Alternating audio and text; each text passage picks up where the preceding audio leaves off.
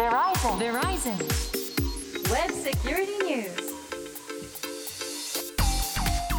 ブセキュリティニュース。通信技術企業世界最大手の一つベライゾンがグローバルな視点からインターネットセキュリティ。ウェブセキュリティの今を伝えるプログラムです。お話を伺うのはこの方。ベライゾンジャパンの森マークです。よろしくお願いします。はいベライゾンジャパンソリューションズエグゼクティブセキュリティの森マークさんです。よろしくお願いいたします。お願いします。そして進行は私ちぐさですさあ今回のウェブセキュリティニュースマークさんどんな内容ですか？今回あのここ最近起こっているインシデントについてお話をさせていただこうかなというふうに思いますよ最近もいろいろありますからね今回もどうぞよろしくお願いいたしますろしくお願いします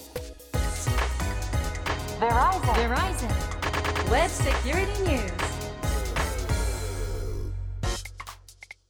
さあ今回はここ最近起こったインシデントについてお話しいただけるということですけれどもマークさんやっぱり我々が日々目にするニュースっていうのはインシデントの中でも、まあ、大企業だったり被害がすごく大きかったりっていうものに限られていて実はそれ以外にも日々インシデントっていうのは起こっているものなんですよね。たくさん起きてます。たくさん起きてるんですね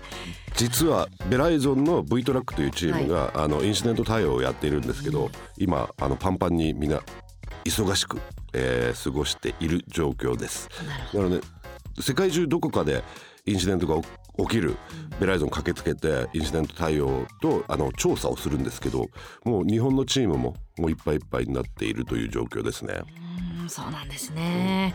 じゃあそんなたくさんある中でもじゃあ最近マークさんのアンテナに引っかかったインシデントというとどのあたりでしょうか？えーっとさっきの流れでいくとはい。あまりニュースになってないものも、うん。あのでなるべく匿名性を保ちながら、はい。ちょっとお話をさせていただこうかなと思ってるのが一つ、あのありましてあの内部不正のあの実はベライゾンが、えっと、調査をしましてまあ一般的に見られるのが内部不正はやはり機密データを盗んでいって、えどっかに売りつける。多分皆さんがそういったので、えご存知なのは以前日本の通信会社ソフトバンクから、え盗んでそれを、あのー楽天に持ってったというようなあのニュースもありましたけどまあそういう関連のものなんですけど今回あの気になったのが実際にデータを盗もうとした人が、えー取った行動が面白かったからちょっとお話ししようかなと思ってるんですけどまあデータを盗んでやはりそれを転職する時に、えーそのデータを持ってって自分の立場を有利にしようとするっていうのはまあいろんなところであるしあの今までコンピューターでやらなくても紙とかを持っていくっていうのもあったんですけど、まあ、それを、えーコンピューターで盗んでいこうということをしてで調査を開始してあのその従業員に会社からも連絡を取ってるしベライゾンからも連絡取って PC をあの一回、えー証拠品としてこっちに渡してくれというふうに言ったんですけどどうもその人が海外に逃亡したっぽく。でベライゾンも追っかけて行ってそしたら海外にいていないとでやっと連絡ついたなと思ったらいや国内で入院してたと。いうようなそういう嘘に嘘を、まあ、積み重ねて。ええ。で最終的にはデータがあのきちっと漏れなく、えー済んだというようなインシデントもあったんでそういうのって意外と皆さんが知らないところで起きている内部不正の一つの、えー例かなというふうに思います。へえあのー最終的にはじゃあその確保もできたしちゃんと罪に問うこともできたということですよね。ベライゾンがそこまでその海外に追いかけていったりその警察24時みたいな動きもするんですね。しますね。え。すごいですね。でもまあ逃げられないということですよね。でもちろんちゃんと罪にも問われるしねっていううん。ことでうやむやにはできないっていうできません。ねこの時代、でも以前にあったインシデントでもあのやはり同じようなデータを持ち出そうとした人の,、あの PC と、えー携帯までベライゾンあの調査分析できますんで、あの本当に細かいところまで、えー落とし込んでそういった調査をしている。で今我々のチームも多分他のあのベンダーの、えーインシデントレスポンスのチームみんな今忙しいんじゃないかなというふうに思っています。内部不正でいつも不思議なんですけど、まあ、データ元の会社のデータを盗んでデータを盗まれたまあ元の会社と新しいデータを新しく入ったこの人が持ってきてくれた新しい会社があるじゃないですか。新しい会社側もあれこのデータってこの人盗んできたんじゃないかなって気づきませんか？気づきますよね。気づきますよね、うんだから機密情報を持ってった時に全部わって出すんではなくて少しずつ。小出しにしていったりとか。はあ。で自分のあたかも手柄のように自分がこれ考えたんですけどどうですかうん役者ですね。役者ですね。であとはもうダークネットとかで売りさばく。ああそうか。そっちの道もあるんですね。別に新しく入った会社に必ずしも渡すわけではなくて、うん。そっか。欲しいところはいくらでもありますものね、いや逃してはならないですね。その他にマークさんありますか？インシデント。えっと、実はあの先週またロンドンに出張行ってましてその時に英国選挙管理委員会のあのデータが4,000万人分のデータが、えー流出しててと4000万人4,000万人。えーでここでのあの、まあ、ハッカーから、えー実際に侵入を受けてデータが回っていたと。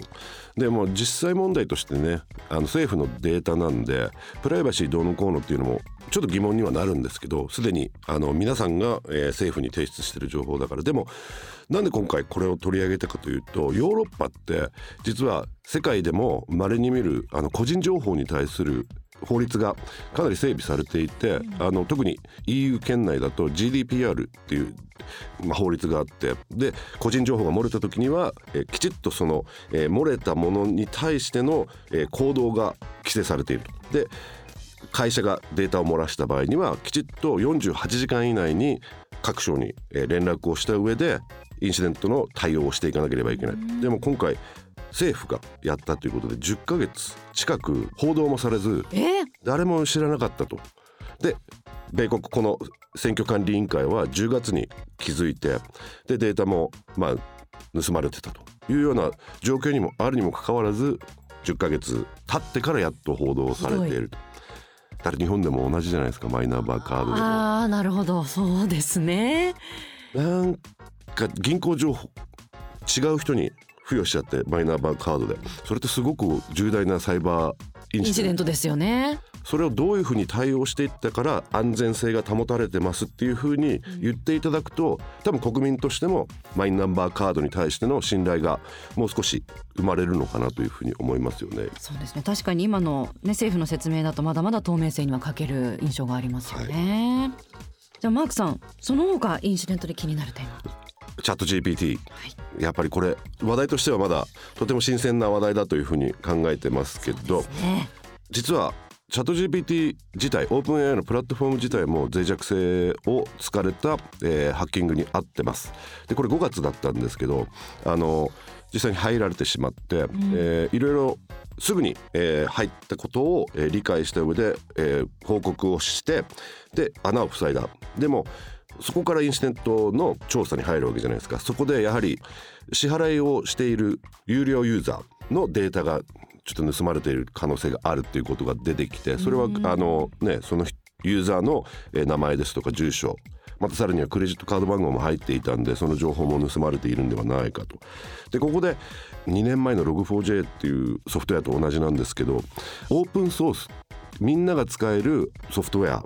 プログラムを、えー使っているがゆえに今回攻撃されたんではないかというふうに言われていて、なぜかというとやっぱりオープンソースなんでみんながそのソースコードを見れてどこに脆弱性があるかっていうのも探しやすい。だからアメリカ全国、えー全世界で今あのオープンソースへの、えーアプリケーションプログラムへの攻撃が2019年から、えー今に、えーおいては700%ぐらい増加していると。だから7倍以上になっているということでやはりオープンソースもこれからどんどん守っていく必要がある Log4j というものもあるしこのチャット GPT がバックエンドで使っているオープンソースのものもあるんでそれをどういうふうにしていくかっていうのがこれからの課題になっていくのかな？特にチャット GPT に関してチャット GPT に関してはあの国によってもまた全然こう捉え方が違ってきたりもしますよね。そうなんですよね。であのさっきの英国の GDPR の話のつながっているところなんですけど、イタリアが、えーイタリア全土で、えー、とチャット GPT の使用を禁止しますという法律も出ていますんでやこれはもうどうやってえー個人情報が扱われるか不透明すぎてわからないそこにデータを置きに行くそれはやめておきましょうっていうのがイタリアの今のスタンスですね。逆に日本はもうみんな使おうぜ使おうぜみたいな風潮がありますよね今はね。本当に地方から、ええ。えー中央省庁までみんな使おうぜっていう話になってるうんで、ん。それやった時に実際にね何の仕事の効率が上がるのかなっっていうのも一つうん。ハテナマーク出てきてますけどね。はい、まあ本当にあの使い方はね注意しなければいけないというのは、まあ、あの多くの方が知っていることではあると思うんですがこのチャット GPT、まあ、国によって扱いが違うっていうのはマークさんとしてはいいと思いますか？それとももう全世界で統一しないと意味ないんじゃないかなって思いですか？それぞれの国で規制はしていく必要性があるかなと思います。でやはり新しい技術でとてもパワフルな技術なんでやはりインターネットが一般的に使われるようになった時と同じぐらいのインパクトがあるのかなというふうに思っています、だから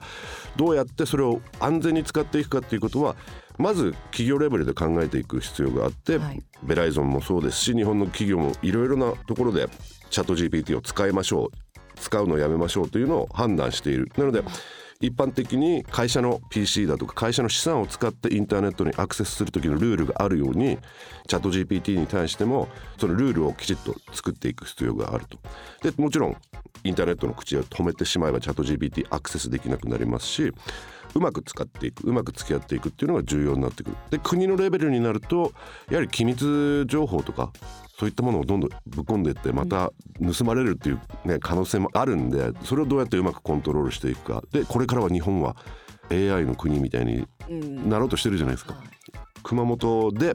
大きな IC チップ工場を作るっていう動きも出てるぐらいなんで日本がこれからどんどんどんどん、まあ、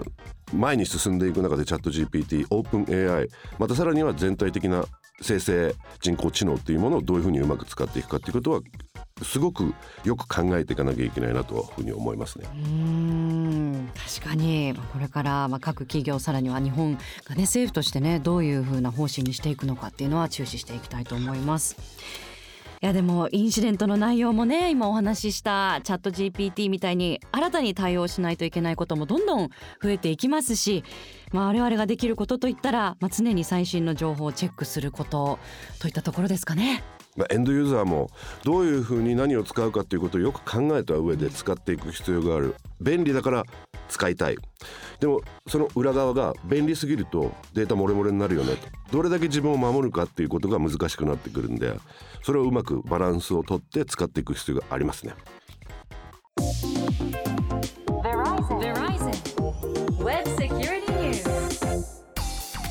さあ今回のウェブセキュリティニュースいかがでしたか？ウェブセキュリティについてもっと詳しく知りたいという方はベライゾンジャパンのオフィシャルホームページご覧になってみてください。さあそしてマークさんインター FM デイブプロムショー定期的にご出演されていますが次回の出演も決まってますね。はい決まってます。8月25日金曜日、えー、16時半頃に、えー出演をいたします。今回も生で出させていただくんで毎回すごく楽しく時間が過ぎていくんで、うん。ねえまたこのポッドキャストとは違うライブ感がねマークさんもすごく刺激になって楽しそうにいつもお話しされてますね。緊張しないんですか？って聞かれるんですけどねあのブースの中に3人しかいない4人ぐらいしかいないから全然緊張はしないんですけど。全然緊張してるようにも聞こえませんし 楽しくやってるんだろうなっていつも想像しながら聞いております。次回の放送8月25日金曜日16時半ですのでこちらも聞いてみてください。ウェブセキュリティニュースここまでお届けしたのは？ベライゾンジャパンの森マークと。ちぐさでした